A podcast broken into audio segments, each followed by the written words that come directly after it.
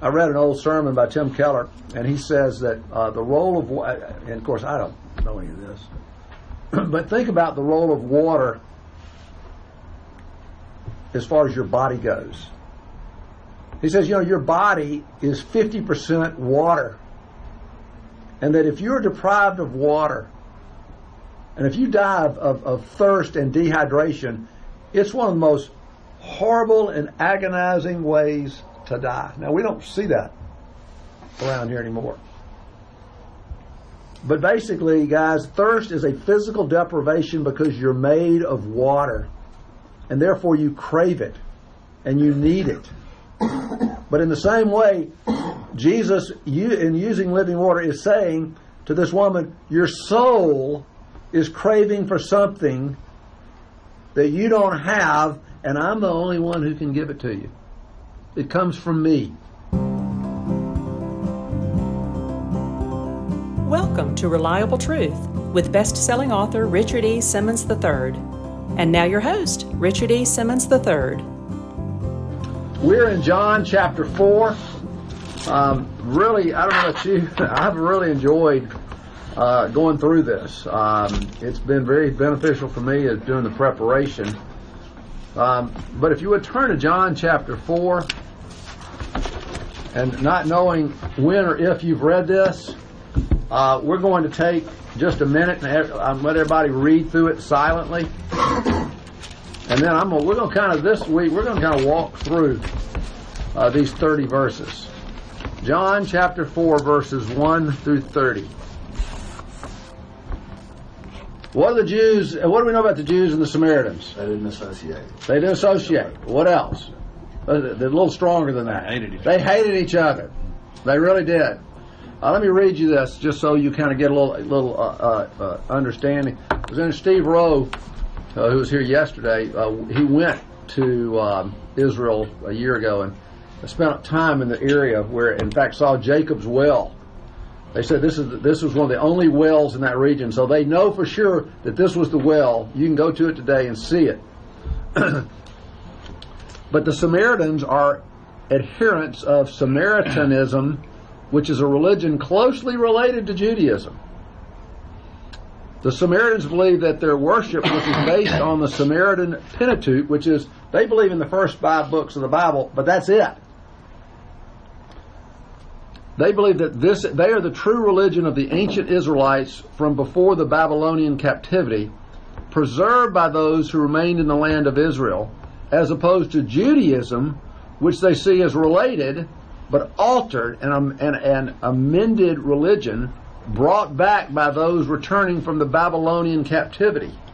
The Samaritans believe that Mount Gerizim was the original holy place of Israel from the time that Joshua conquered Canaan. The major issues between Jews and Samaritans has always been, and you'll you see it in here, has always been the location of the chosen place to worship God. Mount Zion and Jerusalem, according to the Jewish faith, or Mount Gerizim, according to the Samaritan faith. So basically what you have is each of them claimed to be the true faith of the ancient Israelites. And they basically, they because of that, they hate each other. And I didn't realize this. There used to be this, you know, a large population of Samaritans. But today there's about eight or nine hundred of them left in the world. Now, as we look at this woman, we know a lot. We we we learn a lot about her. And first and foremost, just so you'll you'll understand how unusual this is, this conversation that Jesus has with this lady. You know, this was a patriarchal society. I mean, you need to, men really didn't speak and fraternize with women out in public. And so she comes to the well not expecting anybody to say anything to her.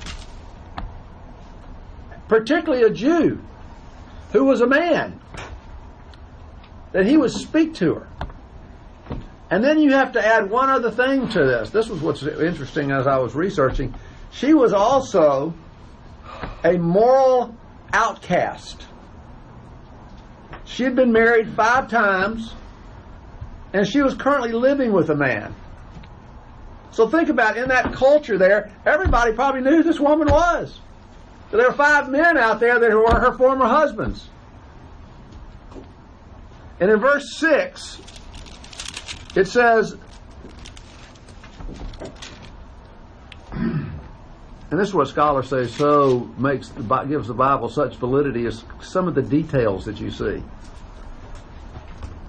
Jesus, being wearied from his journey, was sitting by the well, and it was about the sixth hour. Now the sixth hour in Jewish time was high noon, the heat of the day. And every commentator that I read say that the women, this is the way things were worked. They didn't have running water. This was the only well in the area. They had a lot of little springs, but this was the only well you could come to. And the women would come bringing these big buckets and fill them with water, and they'd use it throughout the day. But the women would usually all come together early in the morning. One, before it was hot. Two, it was a way that they kind of would, would, would socialize, so to speak. I mean, I think you can understand that. But not this woman. She was excluded. She comes at high noon. And they say that she came in the middle of the day because she was a moral and social outcast because of the life that she was living. None of the women wanted to have anything to do with her.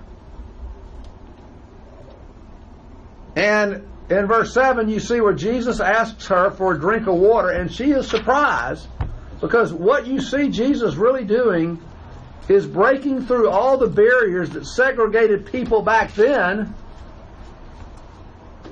and really which kind of segregate people even today. There was, there was a gender barrier, there was a racial barrier, Jew Samaritan, and there was a morality barrier.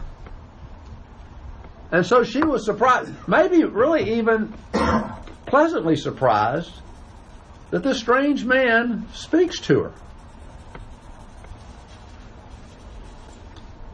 But look at what Jesus says to her. Look, go, go down to verse ten. Jesus answered and said to her, if you knew the gift of God, and who it is who says to you, give me a drink, you would have asked him, and he would have given you living water. Now that word know, where he says, if you knew, the word literally means understand. And he wasn't being arrogant about it. He was just saying, matter-of-factly, if you only understood what I have to offer you. And this is crucial to recognize, guys. What does he say? If you knew what? The gift of God. I think that is so important, and it's so easy just to kind of overlook it. He calls it a gift. He doesn't say the wage of God that you earn. It's a gift. And I, as I was preparing, I couldn't help but think of, of that verse in Second Corinthians nine fifteen where Paul says, anybody remember? It says, thanks be to God for his indescribable gift to us. It's, it's so wonderful. It's indescribable. Thanks be to God for his indescribable gift. I think we, we probably covered this plenty of times, that salvation is clearly a gift and that you have to receive it. You receive a gift. It's not a wage that you earn. But clearly, guys, it has to be received. And yet, isn't it incredible? God gives us this incredible, indescribable gift, and yet many reject it. They either say, I don't need it, or I don't want it. And if you think about it, that's, when you get right, that's an arrogance. That the God of the universe gives us this indescribable gift, and we reject it and say, I don't want it, I don't need it, do away with it. And that's why ultimately coming to Jesus requires humility.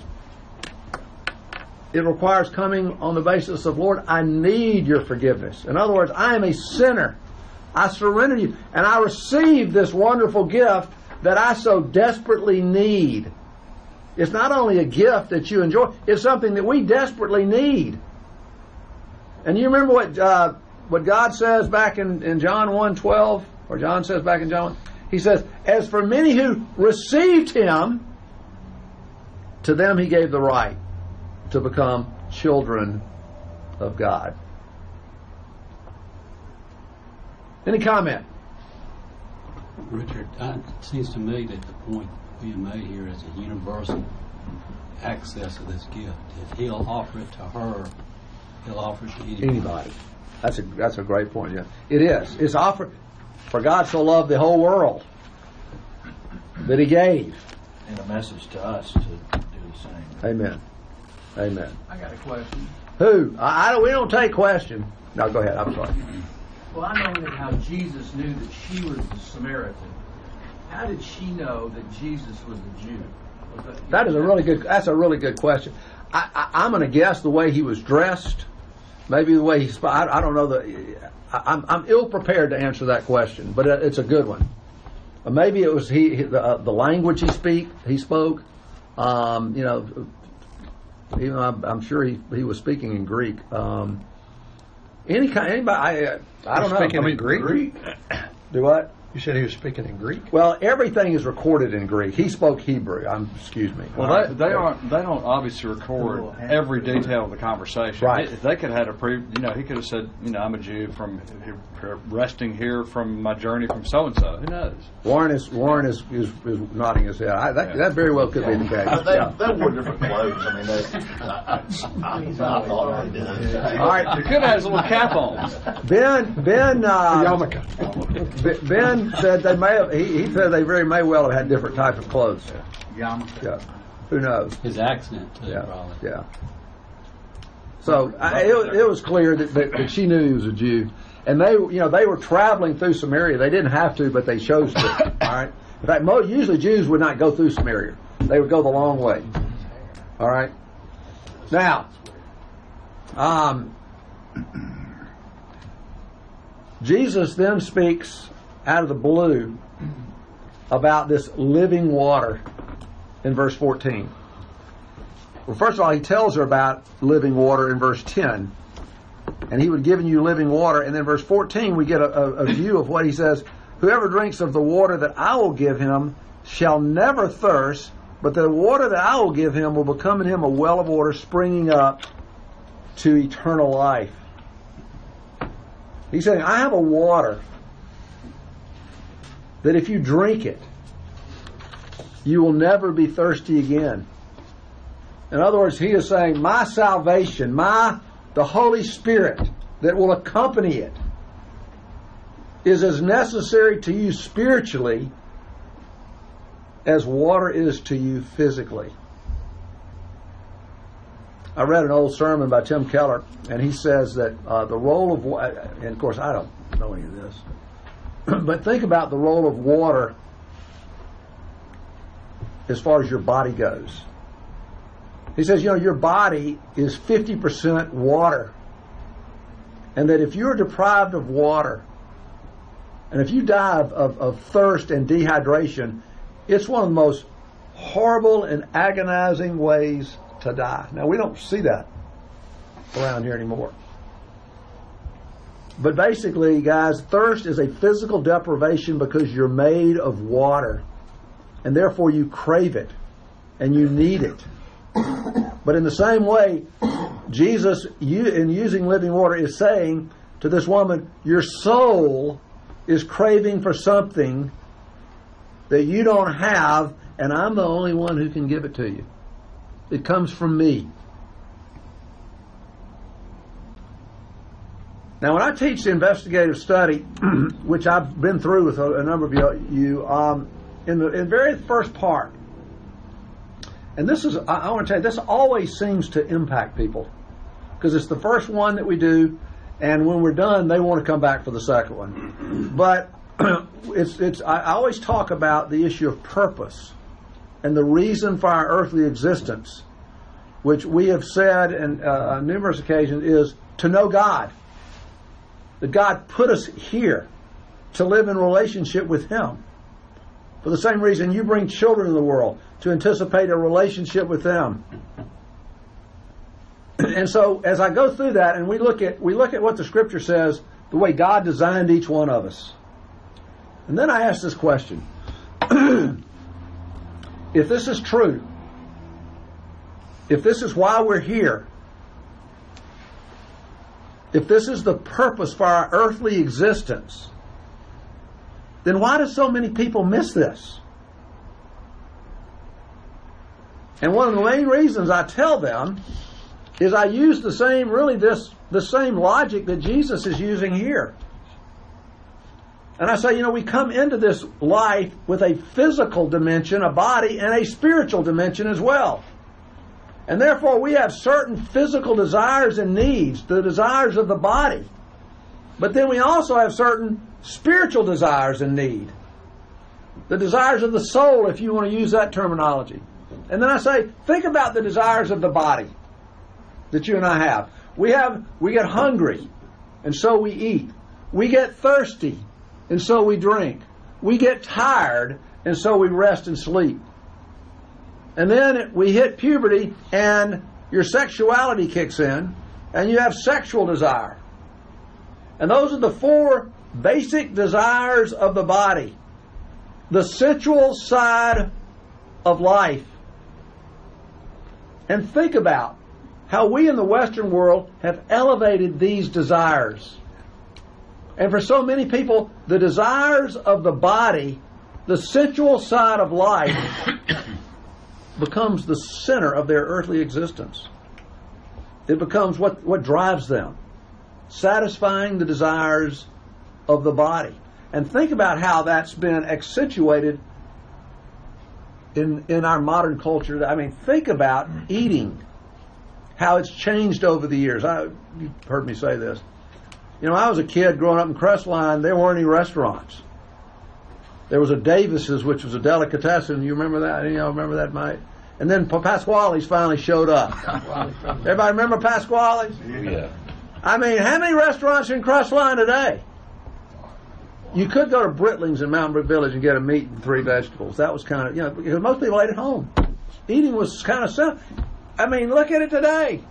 Not that there's anything wrong with it. It just shows you how much emphasis is placed on eating. And then think about drinking, all the things you can drink. And resting and sleep. I mean, think all the vacations that are, that are built around resting the body. And then what do you say about sex? I mean, we are a sex-saturated society. And what basically what's happened is people have forgotten that we're not one-dimensional. We're not just a body. We're just not just a physical body. We have spiritual needs and spiritual desires as well.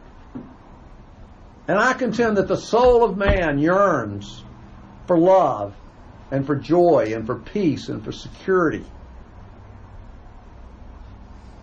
for contentment. And these yearnings, Jesus is telling, these yearnings can only be satisfied by the Spirit of God, what Christ calls living water. That's what David says. My soul thirsts for God, for the living God, Psalm forty-two two. But this is what I want to point out to you. Do you see what happens? Why do we miss this? And this is, in my opinion, is what Jesus is really trying to drive home in this encounter with this woman. Human beings are attempting to satisfy the spiritual yearnings of the soul with the physical, sensual pleasures of life, and it won't work.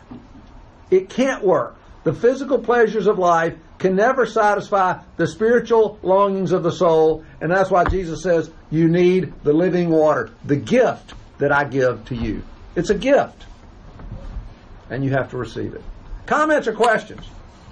Well, there's that verse, my people have committed two sins. Two evils. Two evils, they have rejected an evil. The, the, fount, the fountain of living water to make for themselves cisterns, broken cisterns that can hold no water. Jeremiah two thirteen. To me, one of my fav- that's one of my favorite verses in the Old Testament because it says what we're talking about here. It's consistent with what, what, what you see here. Anybody else? Well, let me just say this. At this point in the investigative study, after I've just shared what I just shared, we then go and read this, this scripture in John four. Jesus' encounter with this woman. Because Christ is telling her, you are looking to satisfy your thirst in the wrong places. And you're not finding what you're looking for. It's like almost Jesus is saying, how's it working out for you? You know, in the, it's, this is kind of interesting, guys. You know, in the book that I love so much, The Question of God by Armand Nikolai, this is, this is really kind of interesting. We talk about this thirst of the soul. One of the things, and I've, I've, I've always remembered this in the book, this was, if you recall, uh, Armand Nikolai compares the life of C S Lewis with Sigmund Freud.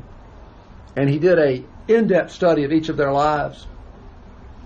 And he's a, you know, he's a psychiatrist, uh, teaches psychiatry at Harvard, and he's a Christian.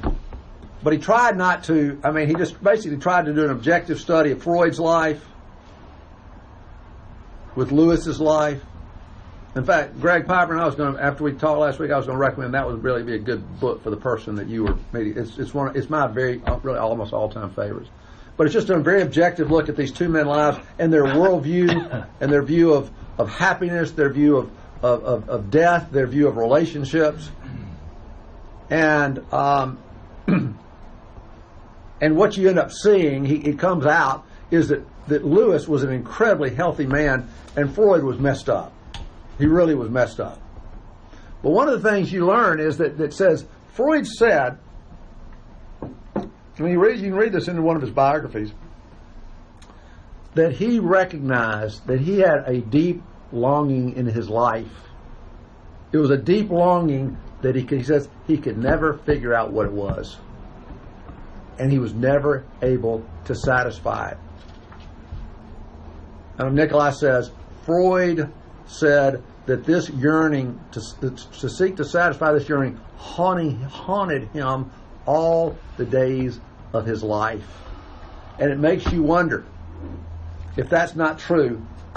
And all the people in the world that we see and encounter and know who haven't found that living water. Now, it seems to me that he's saying, I'm, I'm going to give you more than just this living water. Because what does he say it's going to be like in verse fourteen? It's going to be in him like a well of water that springs up to eternal life. It's like what Jesus is saying, I have what every human soul longs for, and it's not just to satisfy you.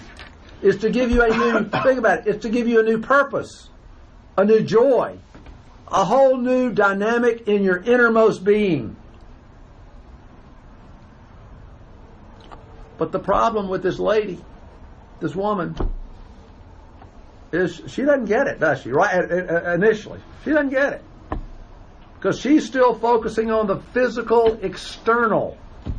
He's focusing on the spiritual need in her life, and she's thinking about not having to come to this well to to, to drag water back to her house every day. As someone pointed out, one of the, it was kind of like Nicodemus. Jesus is talking about this spiritual new birth, and he's saying, "How do you how do you go back into your mother's womb? How do, I don't get this." And this seems to be a part of the human condition, is that we focus so much of our lives on the outer, our outer public life that everyone sees. It's so much of our earthly experience. It's the part of us that is visible. It's measurable. Particularly it relates to how successful we are as men. But in the process, we clearly and easily neglect the soul and the health of the soul and our inner life. And that's why Jesus always seems to laser back in on the inner life and what's going on in here. Richard, I can't yeah. help but think, when you say the human condition, you know, there's different ways to describe that. One is original sin, another one is the ego or self-centeredness. You've talked about what's in the box. you know, are we on the throne in our heart, or is God on the throne in yeah. our heart? Yeah. That's what we're talking about. Amen. Right on. Right on. Anybody else? All right, everybody with me here? Um, look at verse sixteen.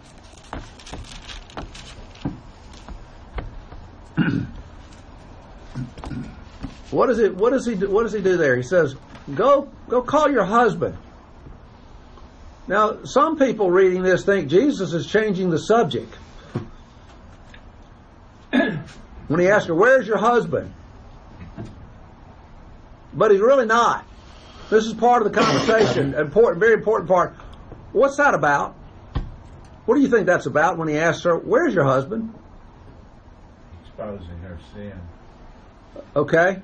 But he's making a point. I mean, he's making a point. He's making a point. What's the point? He's about to let her know that he's a prophet. Okay. All right.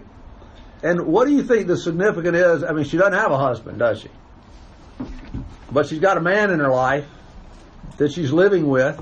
He's exposing her to the fact that she's looking for a, a source of her satisfaction that's not going to that's not going to bring yeah. what she, what she needs in life. Yeah, she she is she is saying basically. I think what he's trying to point out to her is, you are looking to sex and romance. You're looking for a man to come into your life and satisfy all the yearnings of your soul. He's trying to explain to her that she is trying to settle the thirst of her soul through these relationships with men, and nothing's really changed.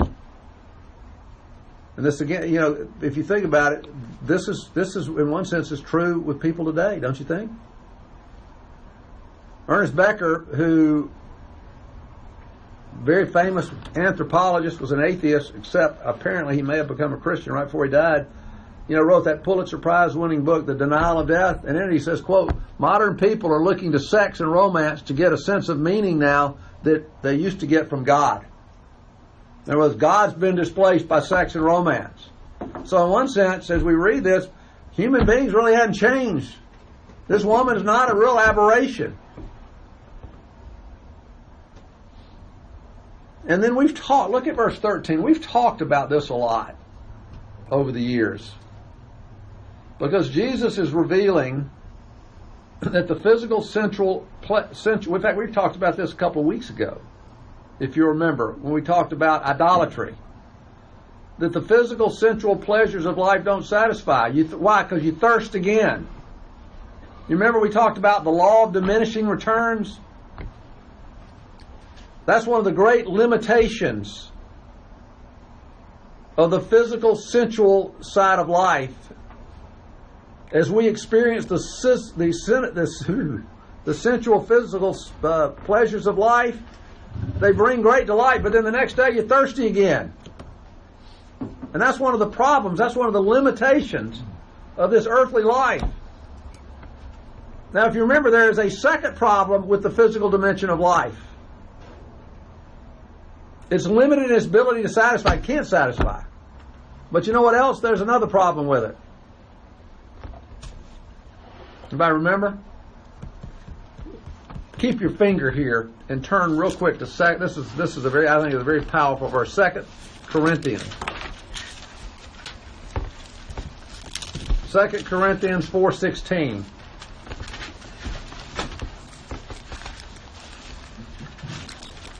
Robert Jolly, you want to read that for us? Second Corinthians four sixteen. Therefore we do not lose heart, though outwardly we are wasting away, yet inwardly we are being renewed day by day. So what's the second problem with the physical side of life? We get old, dying. We get old. And we're, you know, we're the uh, New American says our bodies are decaying. The N I V says they're wasting away. In one sense, Paul is is, is is is kind of concurring with Jesus. And you know this. You know what I love about that verse? It is so true. People lose heart over this. They lose heart because their bodies, their careers, everything that's precious to them is wasting away. But what does he say? As Christians, we don't lose heart. He says we have an opportunity to be renewed day by day. We have a spring of water that springs up, bubbles up. And so we can be renewed and refreshed day by day. The question is, guys, is that happening in our lives? I mean, we've got to be seeking that fountain of living water. We need to, that's why, you know, basically, we the first thing we study this year is the, the significance of, of seeking God and really connecting with Him and letting His Spirit work in our lives and being renewed day by day so that we don't lose heart as we get older.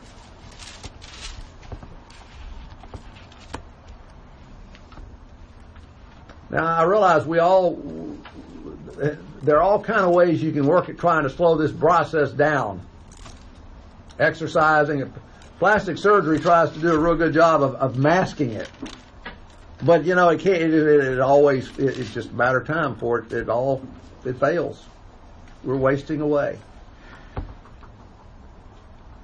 Comment or question? Let's go down to verses nineteen. Go back to John four. Go back to nineteen and twenty. She says, "Sir, I perceive that you are a prophet. Our fathers worshipped in this mountain, and you and you and you people, being Jews, you people, you Jews, say that in Jerusalem is a place where men ought to worship." Basically, most commentators think she's trying to say change that he's talking to her about her personal life. She's living in sin, and she tries to say, change the subject. But she speaks of the difference in belief between the Samaritans and the Jew. And then what? Is, what in, in twenty-one and twenty-two, Jesus said to her, "Woman, believe me, an hour is coming when neither in this mountain nor in Jerusalem will you worship the Father. You worship what you do not know. We worship what we know, for salvation is from the Jews." In other words, he's saying the Jews have it right. And then twenty-three and twenty-four are very significant. He says, "An hour is coming," or "time is coming, and now is, when the true worshipers will worship the Father in spirit and in truth. For such people the Father seeks to be His worshiper. God is spirit, and those who worship Him must worship Him in spirit and in truth." The Samaritans worship in a temple on Mount Gerizim. It had been torn down, but they've rebuilt it. The Jews worship in a temple in Jerusalem, which was there at the time, which was torn down in seventy A D by the Romans, has never been rebuilt. He's saying, but the time is coming when all this is going to change, when the divisions between the Jews and the Samaritans and even the Gentiles will cease. And temple worship is going to be replaced. And Jesus basically saying, "I have begun thy work that is leading to the presence of the Holy Spirit in the church." You see, guys, the old covenant with its ceremonial and sacrificial aspects were temporary, only there for a period. They were very provisional. The new covenant involved the work and the role of the Spirit without the need of this temple, really a temple of any kind. Now, the great commentator Rodney Whitaker says to worship God in spirit and truth, you know, could mean several things, but he, this guy is, is a great theologian. He says this. I think people always wonder, what does it mean to worship when he says worship in spirit and in truth? I don't think it's probably as complicated as we want to make it. He says to worship in spirit and truth means to worship as one who is spiritually alive, living in the new reality that Jesus offers, referred to here as the gift of God, which is living water. For behind the earthly things are heavenly things, that is, God Himself. Worshiping in spirit is connected to the fact that God is spirit, and worshiping in truth is connected with Jesus, the Messiah who explains everything. This picture of Jesus will be developed more when it is said that His words are spirit and truth in John six sixty-three, which we'll get to. And He refers to Himself as, "I am the truth." So when we're worshiping him in truth, we're talking about, he's talking about Jesus. So worshiping in spirit and in truth is related to the very character of God and the identity of Christ. It is to worship in union with the Father, who is spirit, and according to the revelation of the Son, who is the truth. Indeed, it is to be taken into union with God through the Spirit. In, in the Old Covenant, you approach God through the high priest. In the future, in the New Covenant, you will approach God through the Jesus, the truth of life.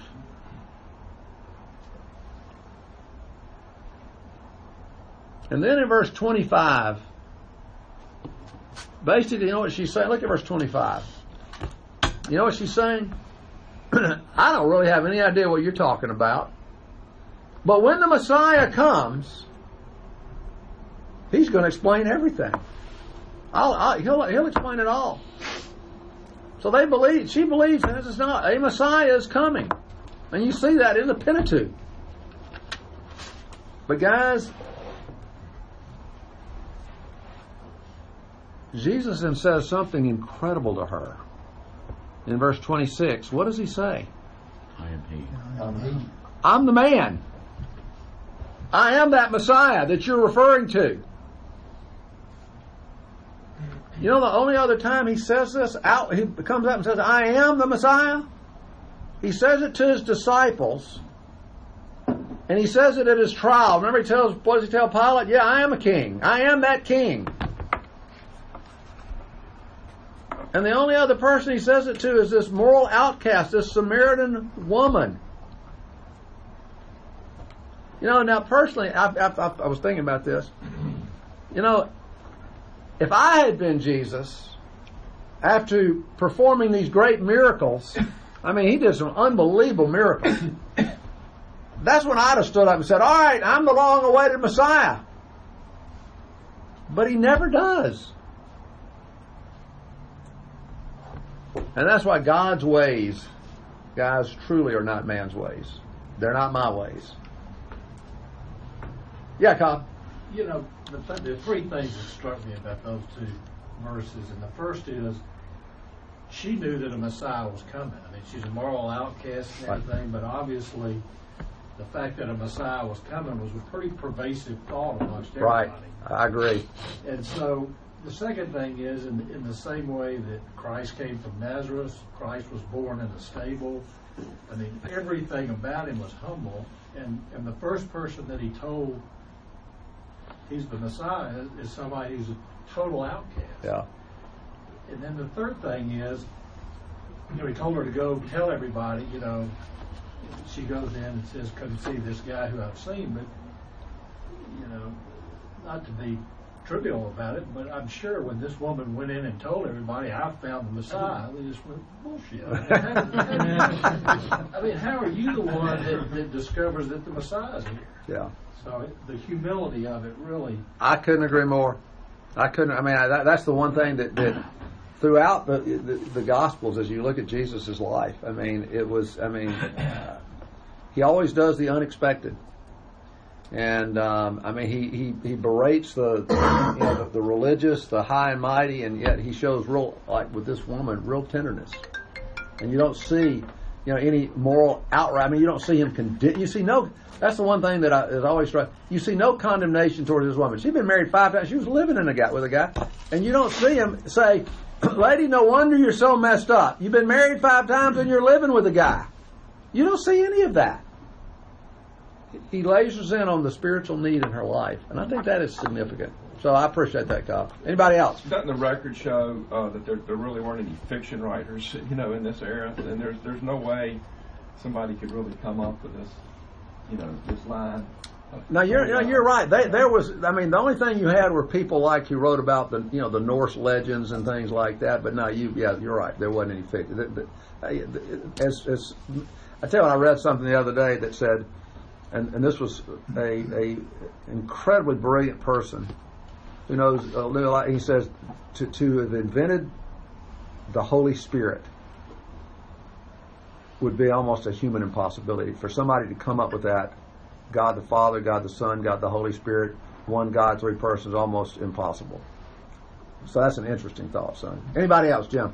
I think the timing and the manner in which he reveals himself as Christ is very significant. because I read some recently said one of the temptations that the devil presented to Christ after he went to the wilderness was, I'll make you king of the world. Yeah. And every time he would do a miracle, rather than stand up and say, look at me, I'm the Christ, they were trying to make him the king, he would retreat yeah. until right at the very end. It's, it's he, kind was, of, he, was, he was doing the opposite of what the world would expect. Like it, was, it kind of reminds me of John the Baptist. He didn't, he didn't want the, as we talked about, he didn't want the limelight. He, ba he didn't want people, you know, because he understood his purpose. And it basically, he, his purpose was to go to the cross. Well, I think it also, it, it, um, he's, he's telling those people to go back and declare it, which is what he's going to, he's telling us that our commission is. That's right. He does it with the. That's exactly. That's exactly right. Possessed, you know. That's exactly. Go back to your home. Yeah. You know, that's a good. As we're kind of getting down here to the end, you know, the disciples come back, and they're shocked that he's talking to this woman. Look at the end of verse twenty-seven. He says, "Why are you talking to this woman?" It's almost like they're chastising Jesus for talking to this Samaritan woman who's a moral outcast. Not that they might have. I don't know that they knew she was a moral outcast. And look at verse twenty-eight. What does it say? So the woman, this is significant, she left her water pot. Now let me say, water pots were very important and very expensive. I mean, you, they were they were essential to life. Back, and she leaves the water pot and went to the city. Now the, this is what's interesting. I don't know what your translation, everybody look at twenty-eight. Some translation says, that she went into the city and said to the people. Does anybody have anything else that says about the mine people? Says, and said to the men. To the men. Mine does. The New American says to the men. Isn't that interesting? I've just met a man, and he's told me everything that I've done to all the men. Now I looked up the the, the Greek word, and it's the word anthropos, which literally means a man.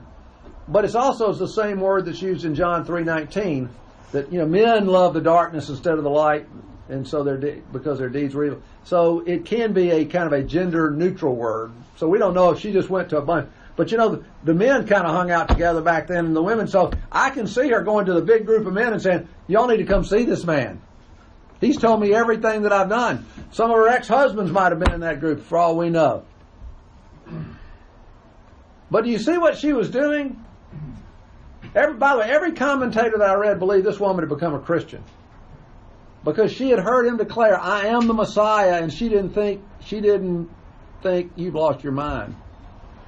And she leaves her water pot and goes and says to them, "Come and see him." She's really evangelizing.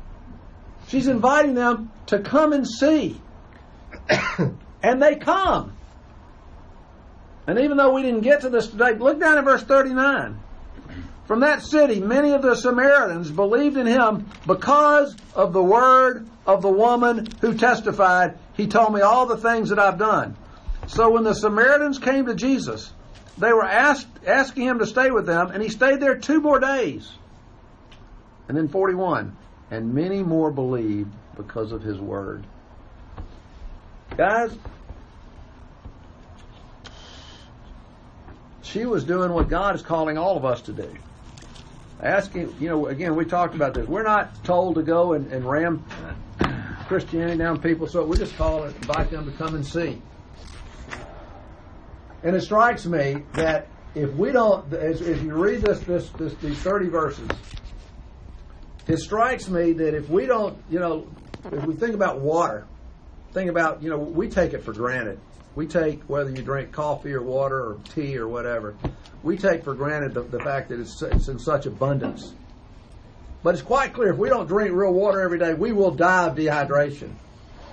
And J, I think Christ is saying very clearly, if you don't have living water that I offer you as a gift, you too will die.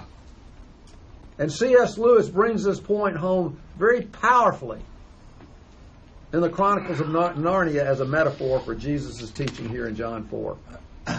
I'm convinced of that. And I'm, I want to close because I think this is a wonderful way to close this. It's a great story. I think some of you have heard it because I've read it before. I've read it at the club before.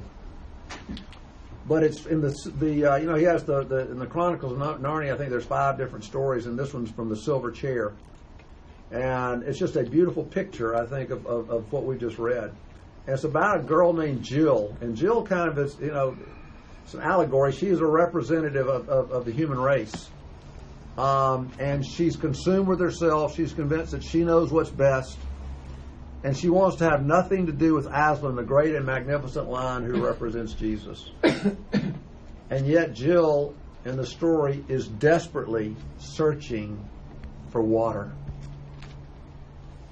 It's a picture of the human search for this living water. And I love the way Lewis puts it. He says, Jill has grown unbearably thirsty, but she can hear a stream somewhere in the forest.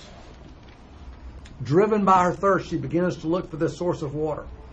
Cautiously, because she is fearful of running into the lion, she finds the stream, but she is paralyzed by what she sees there. Aslan, huge and golden, still as a statue, but terribly alive, is sitting right there next to the stream. She waits for a long time, wrestling with her thoughts and hoping that maybe he'll go away. Then Aslan says, with real kindness, if you're thirsty, you may drink. Jill is startled and refuses to come closer. Are you not thirsty? Said the lion. I'm dying of thirst, said Jill. Then drink, said the lion. May I? Could I? Would you mind going away while I do? Said Jill. The lion answered this only with a look and a very low growl. And just as Jill gazed at its motionless hulk, she realized that she might as well have asked the whole mountain to move aside for her convenience. But that delicious rippling noise of the stream was driving her near frantic. Will you promise not to do anything to me if I come?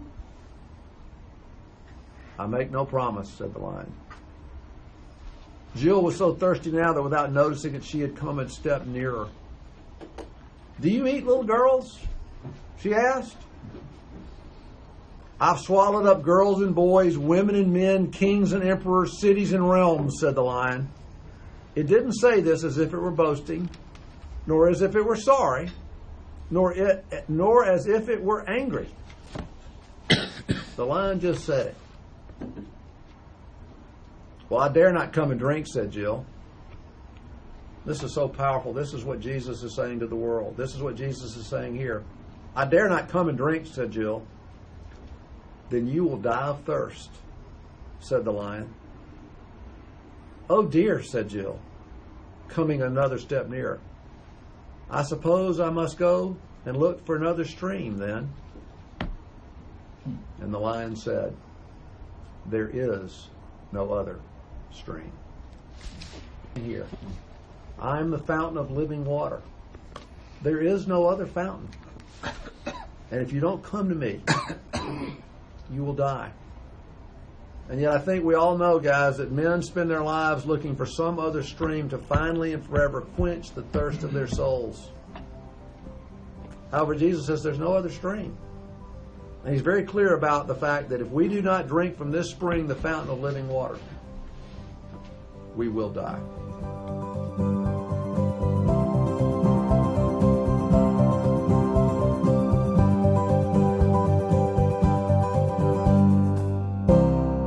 You've been listening to the Reliable Truth podcast with Richard E. Simmons the third, founding director of the Center for Executive Leadership in Birmingham, Alabama. For more resources, please visit our website at w w w dot richard e simmons three dot com or by email to richard at richard e simmons three dot com.